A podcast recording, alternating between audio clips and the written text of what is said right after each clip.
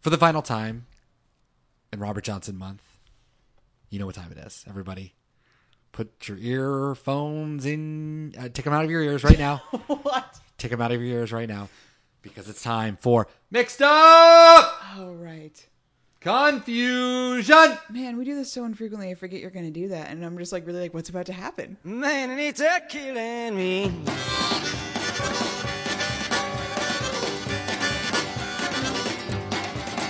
There's just too many people, and they're all too hard to please. Welcome back to the final episode of our Robert Johnson month mixed up confusion special. If you're putting in your headphones right now, welcome back to our final episode of the Robert Johnson mixed up confusion special. If you're putting in your headphones right now, welcome. Oh my god! oh my god! I thought you were having a stroke. Kelly, we have spent the entire month listening to Robert Johnson, Robert Johnson adjacent stuff, thinking about Robert Johnson, watching documentaries on Robert Johnson. Last time, two weeks ago, we talked about remastered. Uh, we talked about things like searching for Robert Johnson and just like other documentaries, which we have then subsequently watched. So we're going to touch on that a little bit as we kind of go through. But today, we're dedicating this to King of the Delta Blues Singers, the 1961 record released by Columbia Records the first real interaction with Robert Johnson by the public, by us. I don't know. Yeah. And then we're going to next week talk about 3220 Blues, Bob Dylan's cover of the Robert Johnson song that is on this record.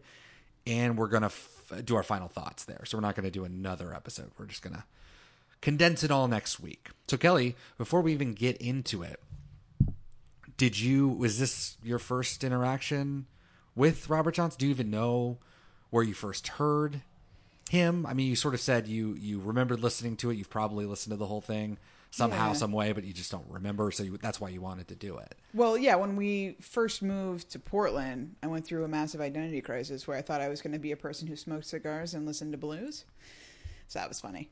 Uh, I mean, that's, did you? That's amazing. yeah. Oh yeah. I remember the cigar stuff. Yeah.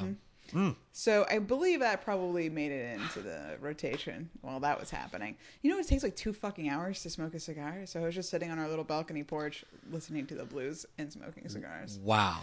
Thought that, I mean, I needed a thing. I guess I thought I was going to be, you know, a sixty-year-old man. Like with the ducks, you're just hanging out with the ducks, hanging out with just the ducks. smoking Yeah. cigars. Mm-hmm, I love it.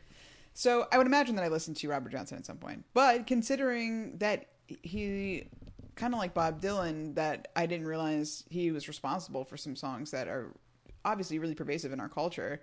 Yeah. Um, then yeah, if I have heard Robert Johnson. You out there listening, you've heard Robert Johnson. Oh, sure, for sure. So maybe not him, maybe not the original recording, but you've heard his original music before. So Absolutely. that's pretty cool. Yeah, I think that's that's really cool. Um, and I think it, it sort of once you kind of like listen to music your whole life, if you've never heard this, you come to this and you're like, oh, this all feels very familiar. Some of this stuff, and sometimes it can feel overwhelmingly the same in a way, you know, because the blues can kind of feel like that at times.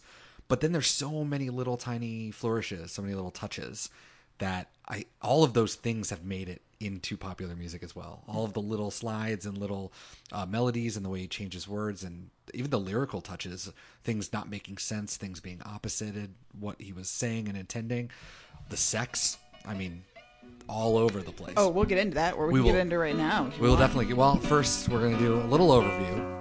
I went to the crossroads,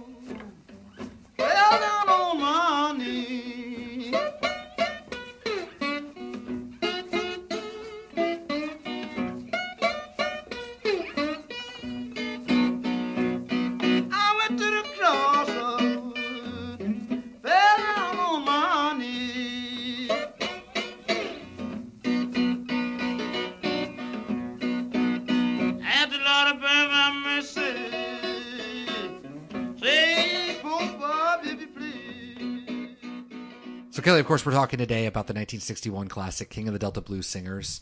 Uh, John Hammond famously uh, was instrumental in the release of this record.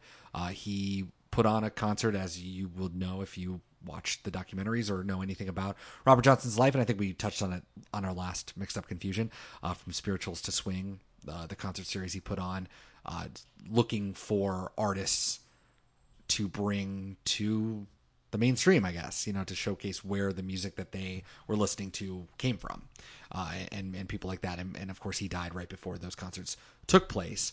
Uh, and then about you know 40 years later, after the depression, after the war, we finally got around to um, folk music being you know part of that revival and taking these songs that they had access to and putting it out there. The album consists of 16 mono recordings. Nine of them were previously available as 78s on uh, the Vocalion on the Vocalion label.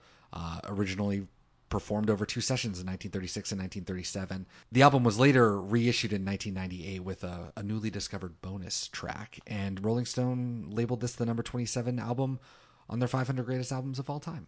Wow. Bob Dylan has heard this record. You don't say. No, and he was heavily influenced by him. Apparently, John Hammond gave him an advance copy uh, in the, the late summer of 1961. Again, 61 is when this came out, or it's about to come out. Bob Dylan is about to go record. You know, he's brand new to the label, so him Hammond just giving this to him is pretty interesting. Uh, and Dylan wrote about it in Chronicles Volume One. He said, "quote I'd never heard of Robert Johnson, never heard the name, never seen any of it on any of the compilation blues records. Hammond said I should listen to it, that this guy could quote whip anybody." He showed me the artwork, an unusual painting where a painter with the eye stares down from a, steel, from a ceiling into the room and sees this fiercely intense singer and guitar player. Looks no more than medium weight, but with shoulders like an acrobat. What an electrifying cover. I stared at the illustration. Whoever the singer was in the picture, he already had me possessed. On an alternative history where we did Dave Van Ronk month instead of Robert Johnson month, it actually coincides here perfectly uh, because what did Bob Dylan do when he took the the acetate of of Robert Johnson? Ran right to Dave Van Ronk's house. He said, "quote I had the thick acetate of the Robert Johnson record in my hands, and I asked Van Ronk if he'd ever heard of him. Dave said nope, he hadn't, and we put it on the record player so we could listen to it.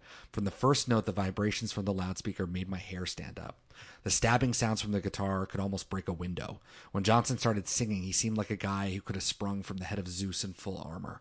I immediately differentiated between him and anyone else I'd ever heard. The songs weren't customary blues songs. They were perfected pieces. Each song contained four or five verses, every couplet intertwined with the next, but not in obvious ways. They were so utterly fluid. At first, they went by too quick, too quick to even get. They jumped all over the place in a range and subject matter, short, punchy verses that resulted in some panoramic story. Fires of mankind blasting off the surface of a spinning piece of plastic. Dave Van Ronk was not impressed, and he said, "This is Skip James. This is Leroy Carr. Oh, this is Lonnie purist. Johnson." Boom, coming in hot. And Dylan was like, "Listen," and this is such a Dylan thing now in hindsight. We know Dylan was like, "I don't care." You know, he took the stuff and he made it better. He took it all.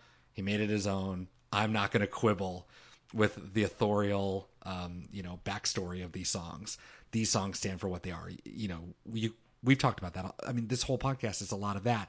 Where do we draw the line between Bob Dylan stealing a song straight up, and where does it come with the tradition of doing this sort of thing? So no wonder he felt an immediate kinship with Robert Johnson. immediate kinship, immediate, and and brought in stuff like the Woody Guthrie. Woody Guthrie was a huge uh, Carter family enthusiast and took a lot of stuff from the Carter family, and the Carter family took from there, and Johnson took from there, and just keep going back and back and back forever. Uh, Michael Gray, when he was sort of uh, telling the story in the Bob Dylan Encyclopedia, he kind of maybe gets into Bob Dylan's mind a little bit. He says, "quote Originality." comes from what you do with what's there, not by devising some underground novelty. The kind of originality never lasts or adds to the great chain that's that stretches link by link from art of the deep past to the combustible present. And I think Bob Dylan would agree with with that idea of the link in the chain, which we've certainly talked about a lot on this on the show. And in the end, Bob Dylan says that if he hadn't heard this compilation, quote, there probably would have been hundreds of lines of mine that would that would have been shut down, that I wouldn't have felt free enough or unpraised enough to write. And it was big enough for him that it showed up on the cover of Bringing It All Back Home, his 1965 record, uh, where you can see King of the Delta Blues Oh, right, Singers yeah, yeah. right there on That's the, one of the records on like like that he's holding awkwardly. What I don't understand. No, it's, it's, like, just is sitting there there. a coffee but- table behind. Yeah, it? it's like a well, it's like a lounge.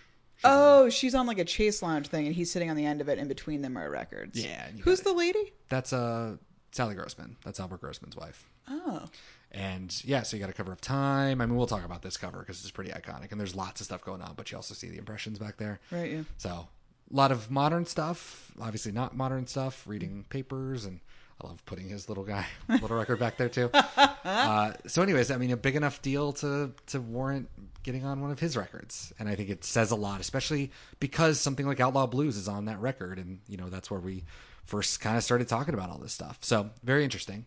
So, Kelly, before we get into it, we're just kind of go through song by song. How did you feel about listening to this for Robert Johnson month? We kind of listened to this and like the Centennial and stuff like that, you know, because he only has what 20, 20, 41 songs total. So 29 Yeah. originals plus the alternate takes and stuff like that. Right. Yeah. I, I don't know that I could tell you which one was which because I listened to both of them kind of interchangeably. So I know the suite of songs. It's. I went kind of crazy on trying to find more information for context for Robert Johnson's music because Was that important for you? Yeah, because I didn't get it. Like I don't, and I don't, I can't say honestly that I get it even now. Technically, great guitar player. That's Yeah. undeniable. Like objectively, the guy could play guitar in a way that people weren't familiar with, and the way that he was able to arrange music, especially honky tonk music, uh, that's intended for a piano originally, Yeah. and play it on a guitar where you could hear like it seemed as if there was two guitars playing, right? Like Keith Richards, huge fan, huge, huge Every fan. documentary, he's got a every literally. I watched three, four, maybe documentaries Mm-hmm. for about Robert Johnson. He's in every single one of them, saying the same thing. the guy is fucking amazing, and no one can touch him. And that he was. It sounded like there were two people playing, and that's true because there's uh. A, like a distinct bass line and a lead throughout all of them, which is like, how do you even do that? And we Yeah.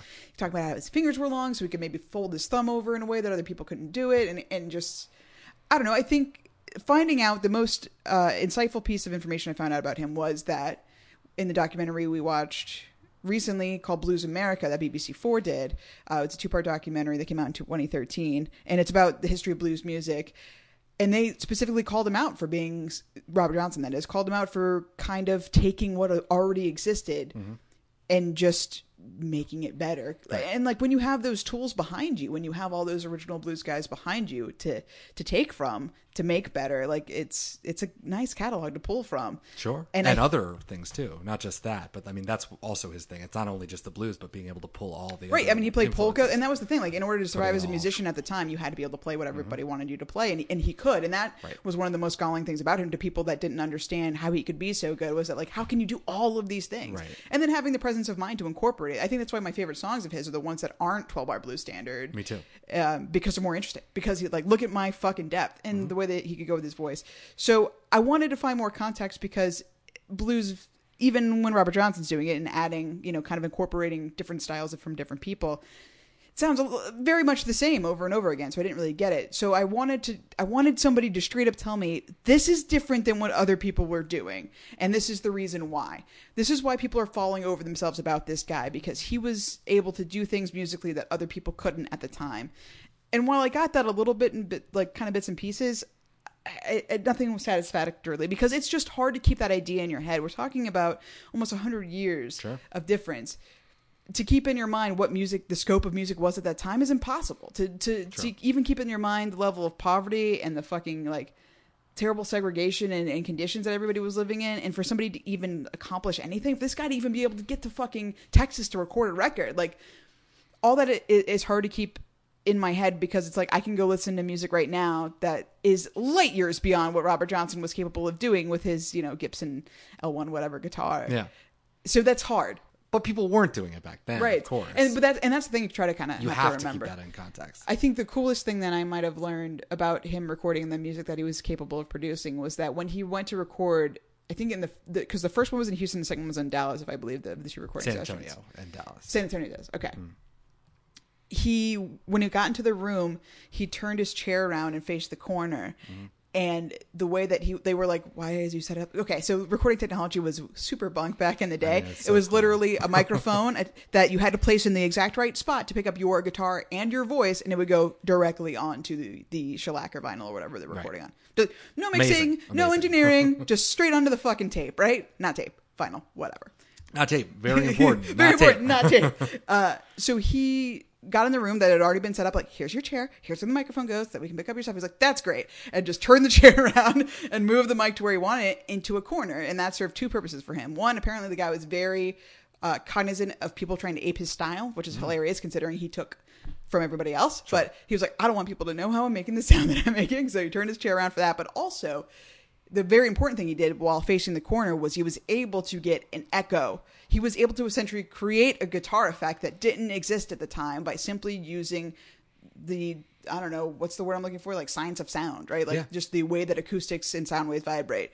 So what you hear is what you think. What you think you hear is a bass line continuing through his plucking, mm. but it's not actually there. He's just transitioning so fast, and the and and and that's the thing about the blues and maybe him specifically. It's like it's already in your bones, like it already got mm-hmm. there. So you you want to hear it, so you do hear it almost. So it's like if mm. you pay close attention, the bass isn't happening, but it's already happening in you, like in your soul. You know what I mean? Yeah. So it's carrying through, even though he's not playing those notes at the time. So you feel like I feel like you you're you've been converted. It's like you're preaching the gospel right now. He's good. Uh, my my biggest problems are just like, you know, the same misogynist crap that's existed Sure. for time in memoriam. But yeah, I but, mean that uh, makes a lot of this rough, and that's what I mean. We're not only going to talk about that today a little bit, but like definitely for thirty two twenty. I mean, it's Right. we're to cut you down, girl. Yeah, Like, yeah. So, the whole thing. but he was a great guitar player. He's a great, Great guitar, guitar player, player, and I like in one of the documentaries you watch. I don't know, they're all fucking bleeding together. I watched one from 1997 that has Danny Glover in it. He's Yeah. like the narrator of it, and it's actually really good. I would suggest watching that. It's called "Can't You Hear the Wind Howling." Uh, from 97 it takes a lot of interviews from like Johnny Shines and it's just like it's very cool and well done and I would definitely recommend that over watching John Hammond's one but anyway um I cannot get on board with that. That is a masterpiece of American documentary making. Uh, it's that? British, right?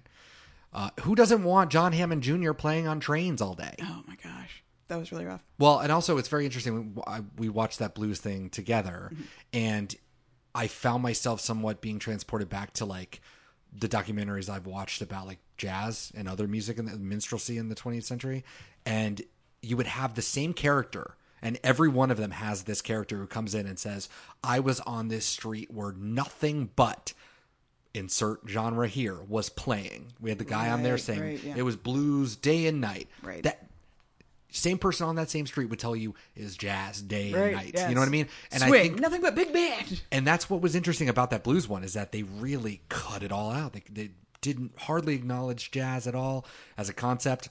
Right And Bob Dylan was completely erased. I mean, like cool things like that were, I think, needed because they get over, they overshadow things that. I mean, Bob Dylan's not relevant, really. But I, I, I love that they didn't insist upon doing it. So I really like that. But things like the jazz are pro- the jazz. Things like jazz are probably way more important to the story of the blues, especially in the 20th century. Oh, sure. And its popularity. But you have to pare down to tell if you're trying to tell that one story it's tough I know, but you wanted Yeah. more. That's the thing that I think Right. your your problem is like the overview was really great, and we got to know a lot of faces, and we got to see a lot of really great archival footage that you're probably going to see over and over and over again as you keep diving more in. Mm-hmm. But because it's not a 12 part documentary, you're just not going to get. Unfortunately, you're going to be left hanging. Oh, that's what it was. I, I think in the Blues America, someone said if if he was still around, if Robert Johnson was still around, he'd be kicking the shit out of everything that was popular now. Like he would be the electric blues god, and maybe it wouldn't have Hmm. been BB King or whomever it was, right? Like he would have been doing it too. And Maybe. I, I maybe right, who knows? I mean, who knows? But he definitely had the voice for it. I think that's did. maybe one of the most undeniable things about his voice is that not only did it have a range because you can go from you know hot tamales to Hmm. you know something that's incredibly soulful and mournful like you know crossroads is easy all the Yeah. other ones but like to get that depth is intense and he sounds like he's 800 years old and the dude's 26 like what I got a good such a long and tall. She sleeps in the kitchen with a piece in the hall. Hot tamales and the red hot. Yeah, she got 'em for sale, I mean. Yeah, she got 'em for sale, yeah. Hot tamales and the red hot. Yeah, she got 'em for sale. Hot tamales and the red hot. Yeah, she got 'em for sale. She got two foot nickel, got four foot dime. Do you have any? What are your highlights? from the um i mean i like hot tamales is one of my favorites for Okay, sure so that's on number two. That's not even on number one. Oh well, you're just going oh, general. Yeah, and this one on this one we've got we've got Crossroad Blues. Obviously, I think is a, is a perfect choice for the beginning. Terraplane Blues, which is his biggest hit or whatever. Uh, Come on in my kitchen, which is a classic. Walking Blues, Last Fair Deal Gone Down, Thirty Two Twenty Blues, which we'll get to. Kind Hearted Blues, and If I Had Possession over Judgment Day. That was side side one. Any of those stand out to you? Um, Terraplane Blues, I think it was the reason it was a hit, just because it had some really good like imagery and movement to it. Yeah. Um, you mean on a sea that's aquaplaning in the air that's aeroplaning, but on the land in the traffic on the hills. Hot diggity dog, that's terraplaning. Yes, just like that. Which is funny because it does seem like a car commercial almost, but then also it's just sex. it's just well, yeah, kind of ris- very risque. Yes. car commercial for 1936. 36. Uh, I mean, Crossroad Blues is a big deal because it lends into that whole myth. Like that was the least interesting part of me for all of it was that he sold his soul to the devil because it's like Amen. obviously not true and it's stupid. I do like that it like got all these, especially the white kids, like the white liberal middle class kids in the '60s. Are like, oh man, that's a story. That's great. Although that myth didn't come around until almost later after the fact. I think people. It, I think the mystery again. We know so much more today about it, but if we were too enamored people talking about an unknown figure, that's how the stuff gets made up. Mm-hmm. Like when you don't even know where they died or where they were born. These are just mythical people almost living in the world. I mean, I think it's silly now because we've we've known Shift now for twenty five plus years. Let's like let it go. Yeah. it's more it's more like the remastered. We're talking about the history of the myth, less that it's real, Right. or anything like that. I mean, of course, nobody believes that shit. But he went out to practice in a graveyard. Get it together, Right. people. And I think that But it's a great song. that's why it's cool like to latch on to only in the sense that blues is such an obvious starting point of rock and roll. And like that's such a thing in rock and roll. Like because the blues was the devil's music and rock and roll has been the devil's music. It's just like that's so cool. Like proto like gothy devil like stuff. That's it's great. all back here. And i think that's fun that like little rock kids were like yeah that's awesome. Well, I like the BBC thing moving on from the blues, moved on to you know hard rock, which moved on to heavy metal, Mm-hmm. and like that that being a progr- like Zeal and Ardor, you know, being like a sort of a blues Right. hard metal. But all of them, every single type of category, that feels like a natural progression to me. Mm-hmm. Less so the folk, you know, acoustic Fleet Foxes route or whatever. You know, it's like folk and blues crossroaded, and one of them went off to be Shawn Mendes, and one of them went off to be Zeal and Ardor, and I'd rather take that path with the blues than right than Dashboard Confessional or something. well even slipknot members of slipknot have credited robert johnson as inspirations and like These are not they're not shocking though. well no some it's not and it's i think it's because of this kind of stuff Yeah. where like the crossroad blues the idea of like being so desperate i don't know it, it feels good because even almost 100 years on like you're not special you know what i mean like like angry little blue Oh, metal kid yeah. like you're not special like this guy also felt that way 100 years ago something Well, nice about that and that's comforting. Yeah, that's what I I'm mean, saying. hopefully someone would find comfort in that. And Yeah. not, and not I don't mean that in a sadness. demeaning no, no, way, I like, know. yeah, this is. But you often feel like you're alone, and this immediately you put on this record, which you know would be one of those classic records Mm-hmm. that people will listen to when they're going through the lists of the thousand records you need to listen to before you die. This will be one of them, Mm-hmm. and you start with Crossroad Blues. It's like perfect.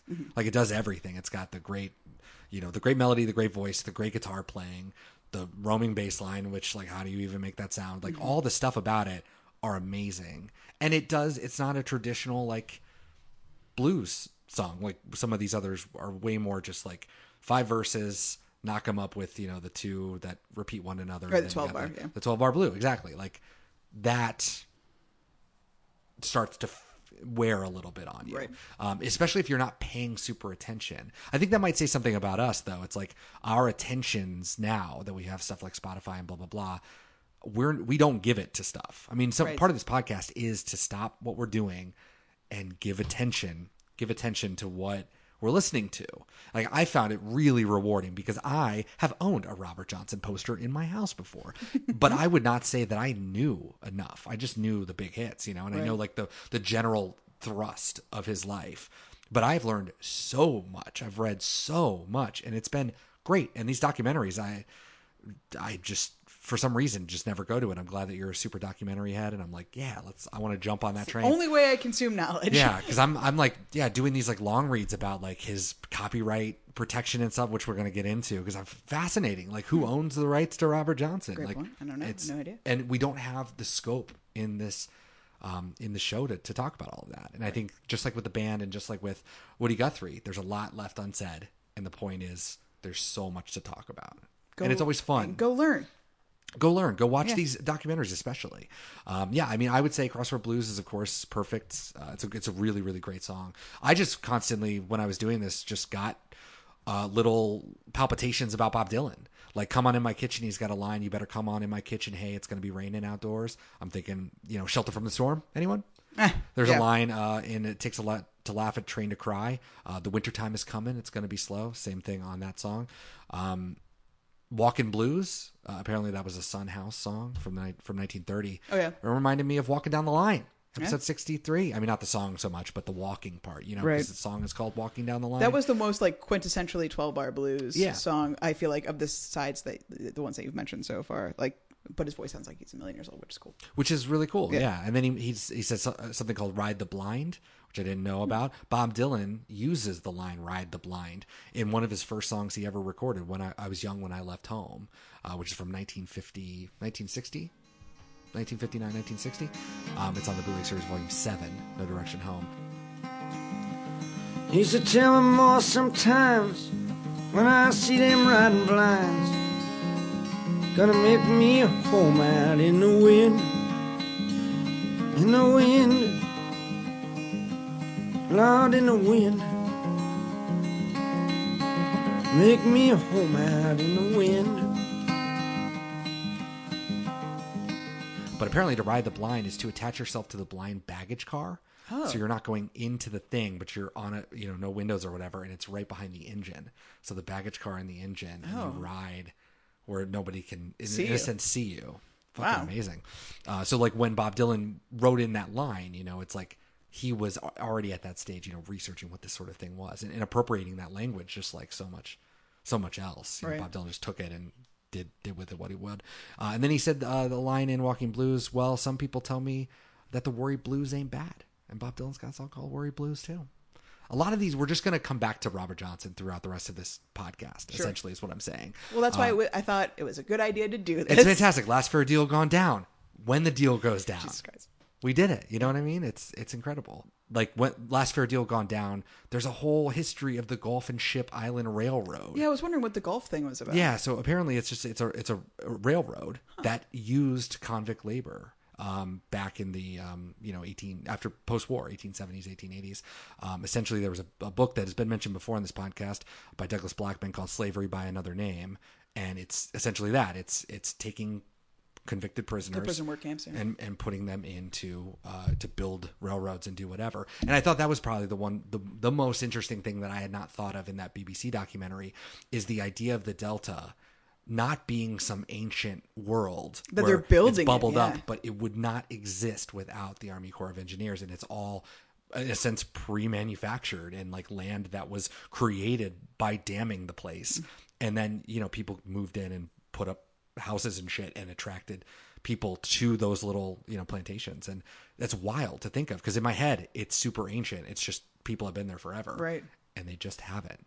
So it's a fascinating concept of of again writing about this railroad that existed way before Robert Johnson was even born. It was sold to the Illinois Central in 1925, 11 years before he even recorded it. So, like, even by then, you know, because they make a big point in those documentaries about how even just a few years after, people were going down there in the 50s and the railroads were already weeded over Yeah. and shit. So it's like There was he's writing about his- this railroad that is already obsolete by the time he's singing about it but he's clearly that is a, a an idea out there in the world which kind of speaks to our own ideas of history and memory. How do we remember and commemorate the past? And clearly he heard this line from somewhere and sort of incorporated it in, into his own songs and based on other songs and and things like that. So it's fascinating. Yeah. i had no idea about any of that. Um Me either. 3220 blues we're obviously going to talk about that uh, next week so stay tuned for that but, so we won't go into that.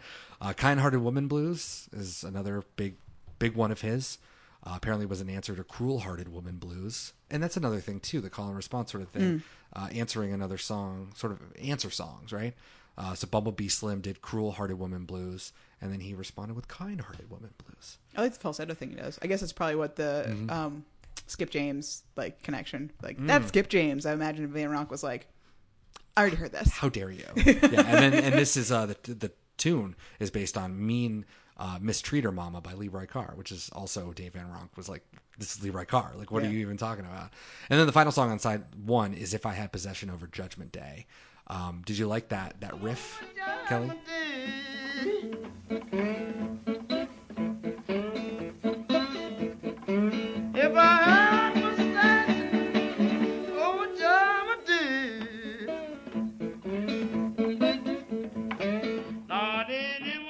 I like that it was like erratic plucking and Yeah. whining. And Can you not wait to hear it again? Completely stolen 100% in Rollin' and Tumblin' by Bob Dylan. In fact, wait. there's a line called "And I rolled and I tumbled and I cried the whole night long" that he takes verbatim in Rollin' and Tumblin'.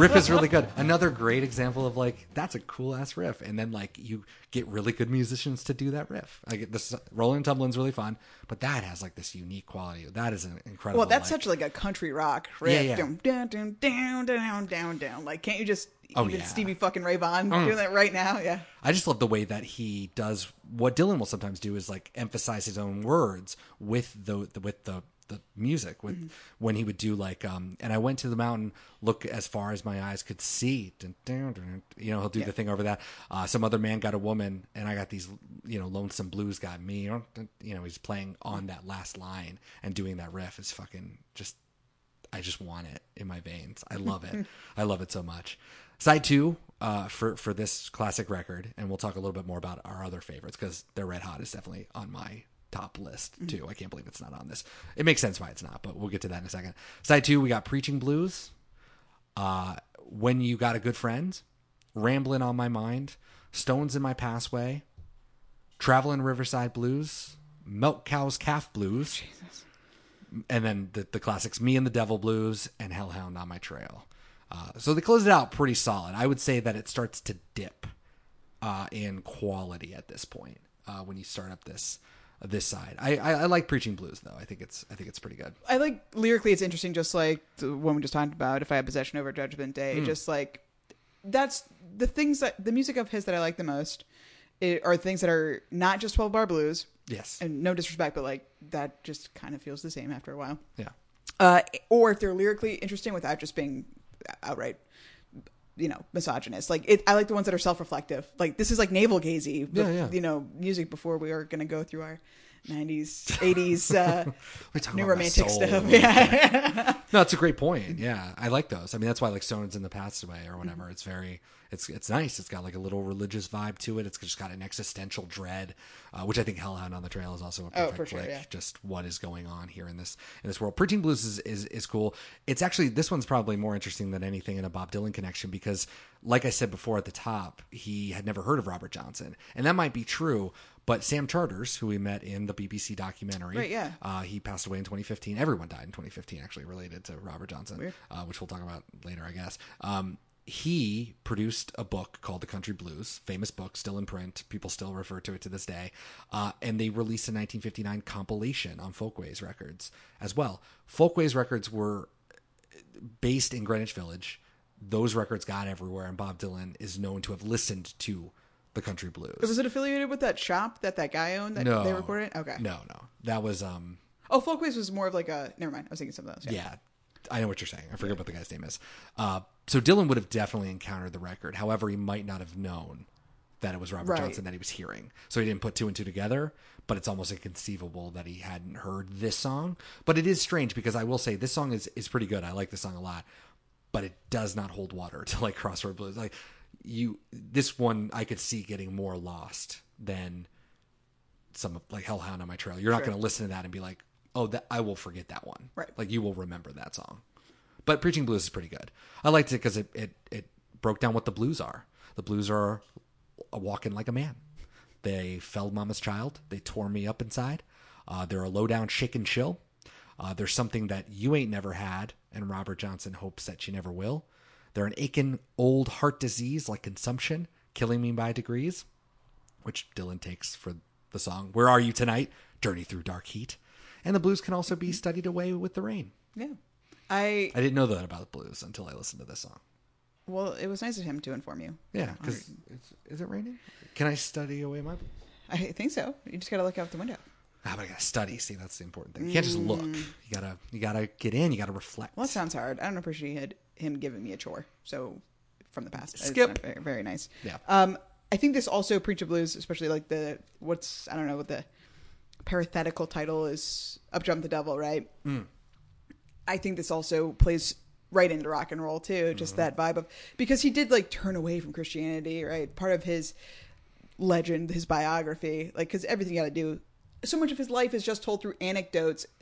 It's hard Yeah. to know what is real, You which call is the devil's music. It's like you're, yeah, you're- exactly. And like that's part of why he's appealing because he's an enigma and we'll never really know the truth. And it, he can be whatever you want him to be. But part of it was that he, when he was very young, he married a woman who uh, died during childbirth, her Right. and the and the child. And it. It, it is said that he turned away from Christianity in that moment because they blamed him for it and um, for playing the devil's music and like he's like fine if you want me to be this fucking guy I'll be that fucking guy Like like preach the blues, baby. yeah so I think Almost that Satan's. Yeah, minion. it got a, yeah. Well, Satan's got a hold of him, obviously. So I Oh, think that this duh. this is certainly in that that oeuvre of like why Robert Johnson is, Oh, sure. a rock god and that he is you know the OG devil guy. Ozzy Osbourne's listening to that. Like, yeah, I bet he, I bet I Ozzy fucking it. did. Oh yeah, 100. percent yeah, Mm-hmm. yeah. I mean, Black Sabbath is definitely part of this. That's cool that you like claim to have sold your soul to the devil. I'm just gonna eat a bat.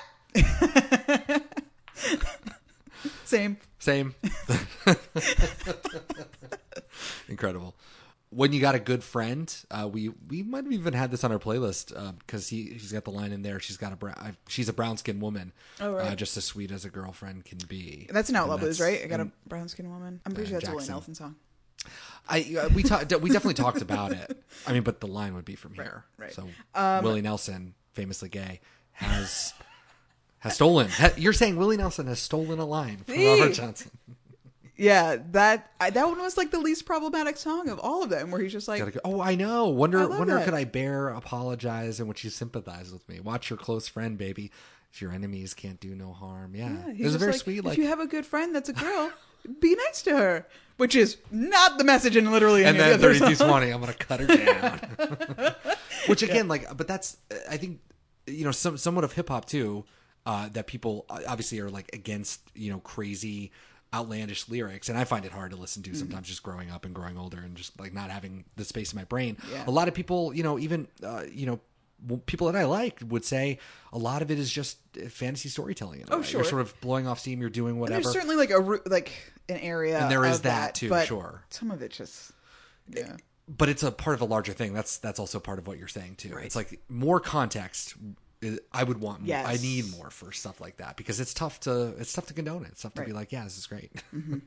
uh, but yeah, that one's a very very nice one.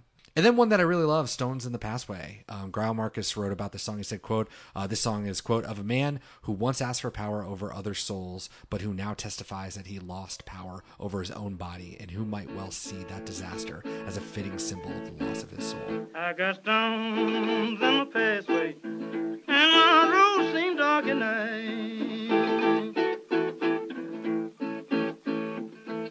I stones in my pathway, and my road seemed dark at night. I have pains in my heart, they have taken my appetite. I have a bird to whistle. is that the one where he's talking about having a third leg to carry around? Yeah, Is that a is that, is that about his dick? probably. Okay, Yeah, right. Yeah, so I it's would probably think. like, I wish I didn't have this. this giant leg. dick. It's really become a burden. Maybe that's a medical condition. I mean, we we'll never know. The, the man's an enigma. That's true. We will never know. Uh, yeah, I mean, this song is just really great. Great lines. You know, I got stones in my pathway, and all my roads seem dark at night. Again, playing on the road imagery, which is just like super rock and roll famous. I mean, I, bands I listen to to this day literally will write one record of like their life experience up to. 20 years of their life or whatever and then go on the road for one fucking summer and, And then it's the six records just about road road songs, uh, and i'm here for it. I live for it. And you know i just got back from my road trip which we'll talk about l- later on the real pod. Uh, and i live for i love it. I love it. And i've been on many a dark road. We gotta I've- live some life to write some songs, man. I, I agree. Absolutely. And you know i love the bridge. And this is a good one. This is like a because usually it's that it's a standard blues sort of thing. He might sing a weird enough bridge but this one actually has like a proper bridge. This is like a proper verse. I don't know if there's a chorus but kind of like it's got this nice little bridge part um, where he sings uh, now you're trying to take my life and all my loving too You. Laid a passway for me. now what are you trying to do? I'm crying. please please, please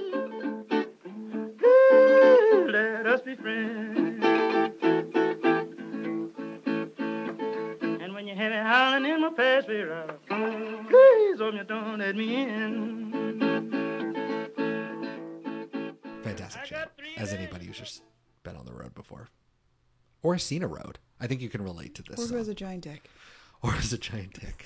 Also, there's a line in here: "My enemies have betrayed me, have overtaken poor Bob at last." I know. He refers to himself as Bob so many times. I times. know, and I I'm know. just like, well, and I'm I'm seeing Bob over here. I'm like, so many Bob. so many Bobs. Traveling Riverside Blues, uh, excellent. Uh, this was a song, an alternate take that was a part of the 1998 remaster was put on on this record. Uh, was a song that was thought lost. It was the last the last uh, Robert Johnson song that was found, Oh, wow. if you will, in 1998. So right after the complete collection was uh, put out in 1990. So Hmm. it's on the Centennial collection because 2011 is when that came out for his birth. Uh, but Traveling Riverside Blues is is great, and this is another one where uh, that lick, which is very similar to the the rolling and tumbling lick, he'll do the same. I got a woman in Vicksburg cleaned down to ten. Yeah, it really. I, I like that a lot. The weird staccato slide stuff it does. It like really that, and that's part of call and response too, right? Yeah. You're calling to the instrument, and it's responding to you. And at the end too, uh, that, that's a great point. And at the end, he would do a lot of uh, a lot of moments where he would be spe- like speaking, almost like affirming what he was saying, like in a spoken word, Mm. Right, yeah. which would be like perfect for someone else to be doing, Right. But it's just, Just him, him. which is also fucking amazing, Right. And I, I'm fucking here for it. Uh, after listening to this for a while, because we've been listening to it for a month, A month, now, yeah.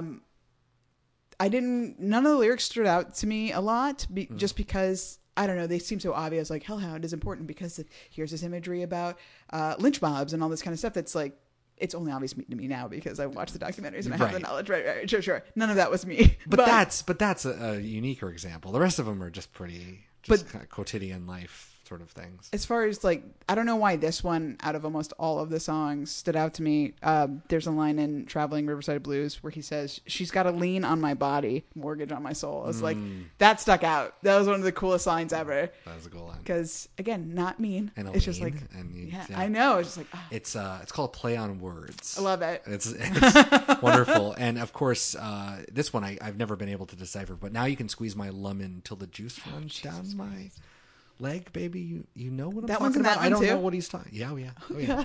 That's how that goes. Uh, this was um, 1937. Roosevelt Sykes released "She Squeezed My Lemon," so he probably got the idea from that. And then the "Lemon Song" by Led Zeppelin. Um, took lines from this, the squeezing my lemon thing. Uh, later sued by Arc Music, uh, who published Howlin' Wolf's songs. Uh, Howlin' Wolf got a check for the lemon song, not specifically about this Robert Oh, Johnson sure, part, okay. but for other things that they took in that. Uh, so Howlin' Wolf, who's prominently featured in our BBC documentary, uh, he got a check for forty five thousand one hundred twenty three dollars and a songwriting credit, which I checked on Spotify, and it's there For Led Zeppelin's Lemon Song. for the lemon song. Wow. So it's under Chester Bar- uh, Burnett, which is his real name. Wow. Uh, so yeah, if you because you can check the credits on Spotify. Be So, careful next time you're talking about lemons. Yeah, you could- Wolf will come Wolf. you. I mean, that would be incredible. Fucking Maybe we should. incredible. s- Maybe we should intentionally st- sing song about lemons so we can summon Howlin'. Wolf. Ooh, or we could just sue Howlin' Wolf, and then he'd show up in court and be like, "Hey," and we drop the Oh suit my immediately. God! Why don't we just sue Sue people we want to everybody. meet? That's great. Yes. This is. We're gonna stop the podcast right now. and So we can start go suing sue Bob people. Dylan. We have access to legal stuff. We could just make up a little subpoena. Send a subpoena to Howlin' Wolf. we go. You must show up here. Oh yeah, what is it like? For your album deposition. What is the scary language? It's like comes here now. Yeah, it is Whatever. hereby declared. Fail not, Fail or in not your your peril, peril. something. Yeah. And then uh, probably another uh, cl- clunker uh, is Milk Cow Calf Blues. uh, Oh, the milk God. turning blue. Uh, his milk cow, which is definitely a woman. Um, a milk cow been rambling hoo hoo for miles around. The song's fucking disgusting. Well, she's been troubling some other bull cow, woo woo, in this man's town. Uh, the conflagration of the man and the cows. She's a cow. He's a cow.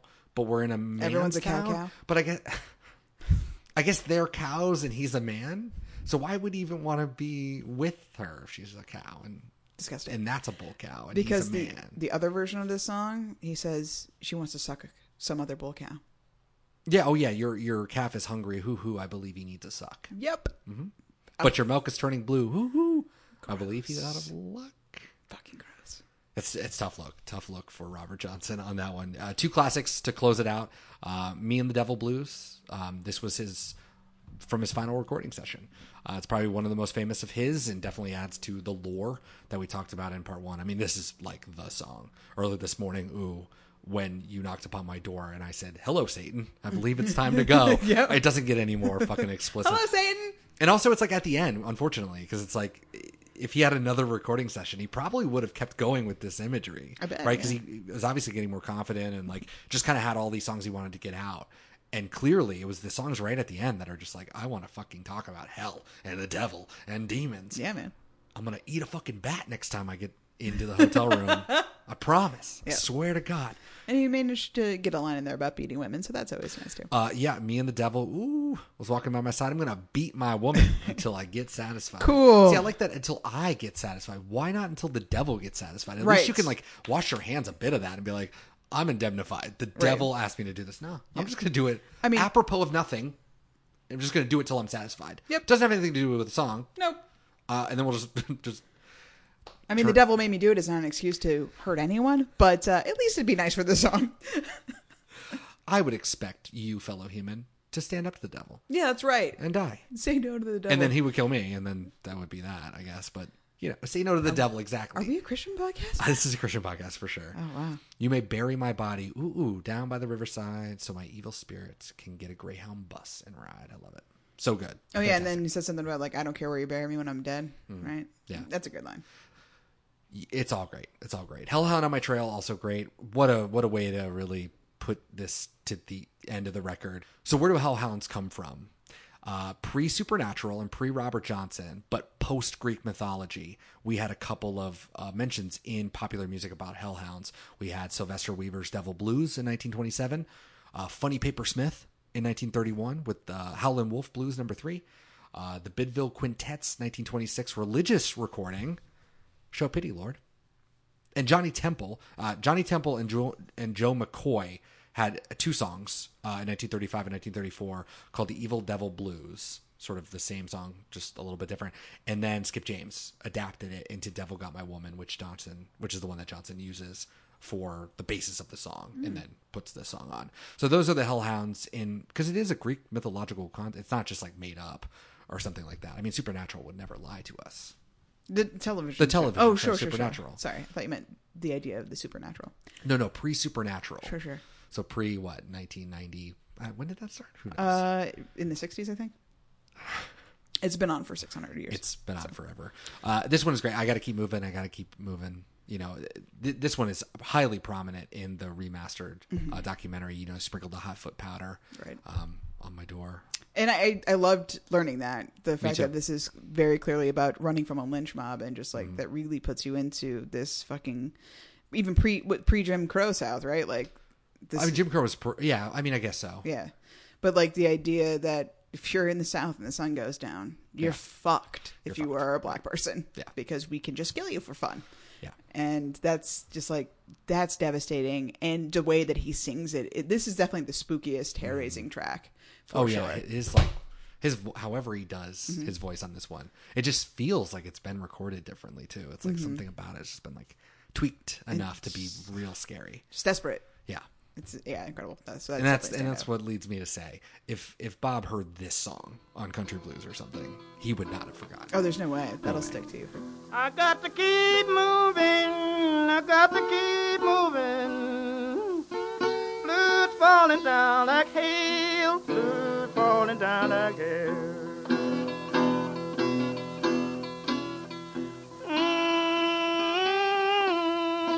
Mm, falling down like hail. After listening to this record, uh, and it might have been a version of this record because he does mention other songs uh, like Dead Shrimp Blues, which are, did not actually end up on this, but do end up on uh, part two. So I think he was listening to a, a different version of what did become King of the King Delta the Blues, Blues. Oh, okay. singers, or he's conflating things. And again, it's probably that because who is an enigma like Robert Johnson? Bob Dylan. He can just say stuff, and we're like, "Yeah, Bob, maybe that was on the record." And it's right. like not. It's not. You're You just saying make something a movie later. in 2019 that was only half accurate and we believe every fucking word of it Every fucking word. at the end of his his rumination on uh, Robert Johnson, he says in Chronicles, "quote I copied Johnson's words down on scraps of paper so that I could more closely examine the lyrics and patterns, the construction of his old style lines, and the free association that he used, the sparking allegories, big ass truths wrapped in a hard shell of nonsensical abstraction, themes that flew through the air with the greatest of ease. I didn't have any of these dreams or thoughts, but I was going to acquire them. I thought about Johnson a lot, wondered who his audience could have been. It's hard to imagine sharecroppers or plantation field hands at hop joints relating to songs like these. You have to wonder if Johnson was playing for an audience that only he could see, one off in the future. The stuff I got'll bust your brains out, he sings. Johnson was serious, like the scorched earth. So, post King of the Delta Blues Singers, we do have a, couple of more things because he only had, again, 41 songs total. So, 1970, we get King of the Delta Blues Singers Volume 2 where I think a lot of our, our favorite songs anyway are going to be on there. Uh, Love in Vain Blues is on here, which I love. They're red hot, probably like low key one of my favorite Robert Johnson songs. For sure. Uh, Photograph Blues, Sweet Home Chicago, which is insane. and cr- crazy. I, I believe I'll dust my broom and, and Drunken Hearted Man. Like just unique songs, unique, interesting songs. Nope. Just on, we'll put them on on the next. Well, I mean, I That's guess also Bob Dylan. that song's good. Let's cut it. let's cut it. well that's true. Absolutely. Yeah. So you know they went and scoured um more of his masters and found these tracks. Um they wanted to have 16 tracks like they did on the first one. They couldn't get to 16 so they put ramblin' on my mind and preaching blues back on this one even though they were on the first one. So classic stuff. But very importantly on the back of the second volume when they thought they were done uh, columbia printed a minor statement that said quote the selections are in the public domain Oh, they didn't know who owned the rights nobody's there was no contract for robert johnson right. who knew what was going on here Well, wouldn't they go to Vocalion? Like when they go well they to probably Vocalion? they probably bought them from that i mean vocalion didn't exist anymore i don't think Oh, yeah. in 1960 well 1970 especially no Right, i think yeah. they were long gone so i mean so they so again they're getting paid columbia's reaping the, the money from Sure. it clearly but they you know it, in their business they're going to set aside based on the contracts where this money is going to go. So for them they're not going to spend the money because it's not technically theirs until they can i guess confirm it. I guess i don't know exactly how it would work right? Because if nobody ever came forward you can't just pile pile money up right? I mean something's got to happen to it at some point.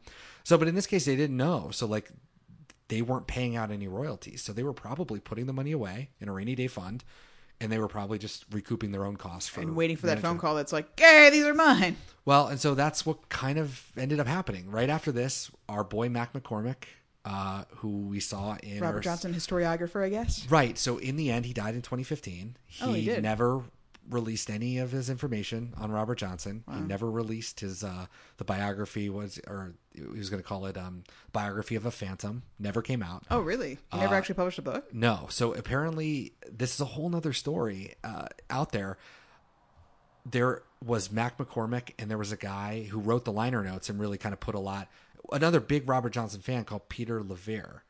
Peter LaVere, Mac McCormick, these two guys were essentially vying for what was going to become of Robert Johnson. So Mac McCormick got there first, if you will, found people who were somewhat related because they didn't know about Claude, they didn't know about His actual any like, other son, yeah his family. mom yeah. would have still been alive as well but didn't know where she was or how to get in touch so they found without getting too deep into it they found the girl who had the first known photograph and mac Ah. mccormick was there first they signed a little rights deal right i'm gonna get out i'm gonna pu- this is pretty standard stuff i'm gonna go out there i'm gonna write i'm gonna publish stuff and i'm gonna you know talk about robert johnson but this is clearly your property that you're part of this so i'm going to give you money from this, you know, so I'm going to give you whatever our contract says. His contract, uh, Mac McCormick's, was probably a little more standard than Peter Peter LaVere. Peter LaVere went to the same girl who produced another photograph. So they had two photographs this time, the two big ones that we know about. Right. And his contract was a 50% or 50 50, which is unheard of essentially. Uh, so he was going to be getting 50% of the rights to the likeness of this image Holy shit! What was probably worse about it is that in the end they were going to re- release the complete recordings around 1974 was when this was happening mac mccormick was heard about this deal with peter LaVere or whatever and was like nah, I also have a contract. And because they didn't want to deal with the legal repercussions, said, we're not going to pursue this anymore. So they shelved the project. The complete recordings didn't come out until 1990, after, you know, another 20 years just waiting to see who made the next move. So it was essentially quiet for, for a long time. Hmm. But they finally went ahead and did it instead of and it was a huge hit so the the complete recordings were released on august 28th 1990 by columbia it sold over a million records. It won a grammy for best historical album. The blues foundation inducted it immediately in 1992 into its blues hall of fame and it's included in the national recording preservation board at the library of congress in 2003 eventually that would happen. But instead of taking the money that they could have put, and they do this for other accounts like this, put whatever the contract says, in this case 50%, putting it in escrow and giving it to the family, they just gave it all to LaVere. Because LaVere knew people, knew like John Hammond's, his dad was friends with John Hammond. It just like he had just this inside thing, and they just gave him all the money to give to the family. In the end, he wrote him a check for like forty eight thousand dollars or something like that. So they of course went to court and all this kind of shit. And it kind of doesn't matter anymore because in twenty what was it twenty ten or something, two thousand eight, two thousand five, something like that, they found Claude and they mm. just stripped everything from him and was like, "You're you're the, the heir. This is yours." So but it's kind of crazy to think that in this interim between 61, I mean, if not 1938, but really since he was selling these records, 61 all the way to 1990, there was this money piling up. money, money piling up, and he became a millionaire off of it. LaVere and LaVere died five weeks after M- Mac McCormick in 2015 as well. So they are both dead. But it's a pretty it's a really really interesting tale. We'll talk about it a little tiny bit more on 3220 blues. There's a really big uh, article that came out in the los angeles times in 1991 that you can find online. Uh, it's been updated for like a book by the by the author who put it in like a book about a bunch of other blues stuff. Um, and you can find that at long reads but uh, I'll put it in the show notes as well. But I found that fucking, I found that fascinating uh, because it is kind of an interesting question. And then in 2011, they did the Centennial Edition. Uh, originally, when the complete recordings came out, it was uh, the song and the alternate version back to back, which would be kind of annoying to listen to because you're listening to the same song twice over. Right. So they redid it to basically put in uh, almost like a chronological, but putting the alternate takes at the end of the disc or whatever. So Right. you can actually listen to it. And uh, that one in 2011 included the Traveling Riverside Blues that was found for the 1998 one. It was found in Alex Alex Loma, Alan Lomax's archives, just hanging out. because it's like we should just check there. We should just go there I just feel like everything you're like, am I missing my keys? Like it's probably in Alan Lomax's library, Seems which like is now part of the American Folklife Center at the Library of Congress. And then we could have done lots of other things. You can do the Trail of the Hellhound. The National Park Service actually has a, a curated journey throughout the entire Delta where you can go from Mississippi to all the way to Memphis, all the way through That's cool. Arkansas, and you can go to the very first spot in there was W.C. Handy's Mm-hmm. uh, place where he got the blues with the with the knife. Uh, so you can actually visit that place where the guy was standing. That's the very first place that you go to. Father of the blues, never forget. That's right. W.C. Handy. Uh, he made it up himself. That's right. No. Uh, so you can go do that, and that would be really fascinating to do. And we were actually joking about it, like why would we anybody ever go to the South? But I would, uh, I would. That's the only reason I would go. I would, I would go for those things Yeah. because they're fascinating, and it's just amazing to think that this nondescript building or something could have given the world this. It's pretty cool. I love those little things. And then I think the only other thing, I don't know if you remember back in 2004, Me and Mr. Johnson by Eric Clapton came out. It's a big deal. yeah. We put it on our playlist.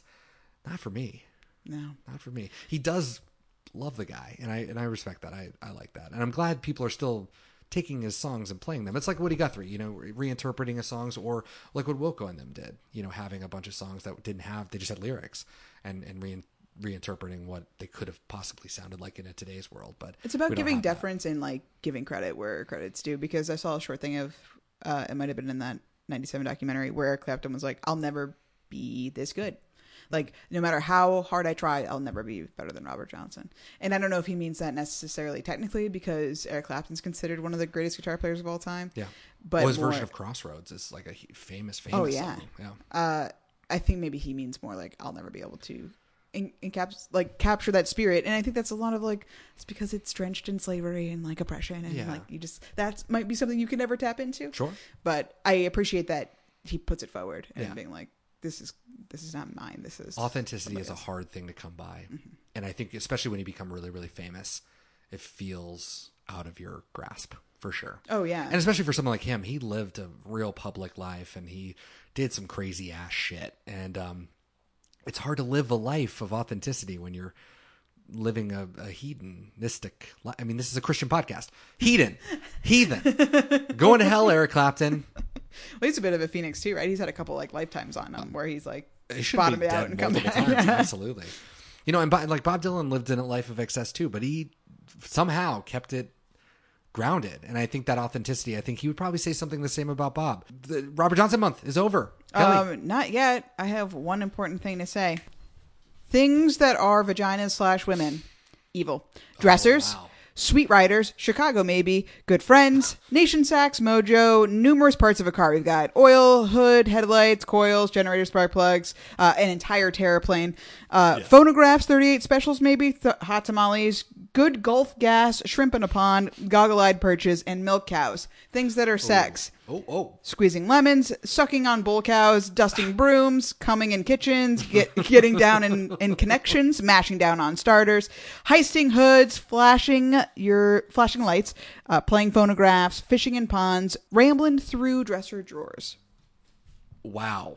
I wasn't ready for that. You're welcome. Well, on that note, I think we leave we leave the blues behind.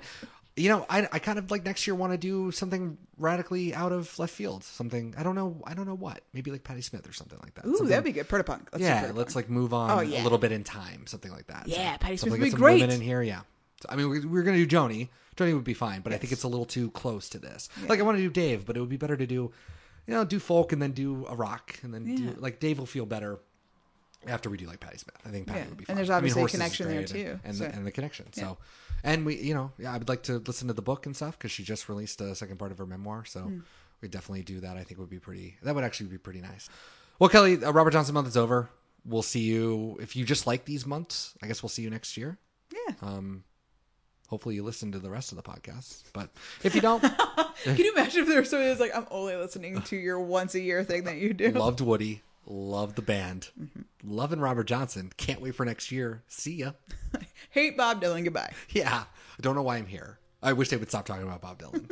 Anyways, join us next week as we talk about Bob Dylan, and then we continue to talk about Bob Dylan because we're almost at 100, Kelly. This is going to be episode 97. So close. We're so close. So we'll see you on our path to 100. Is it like enough now for a hashtag?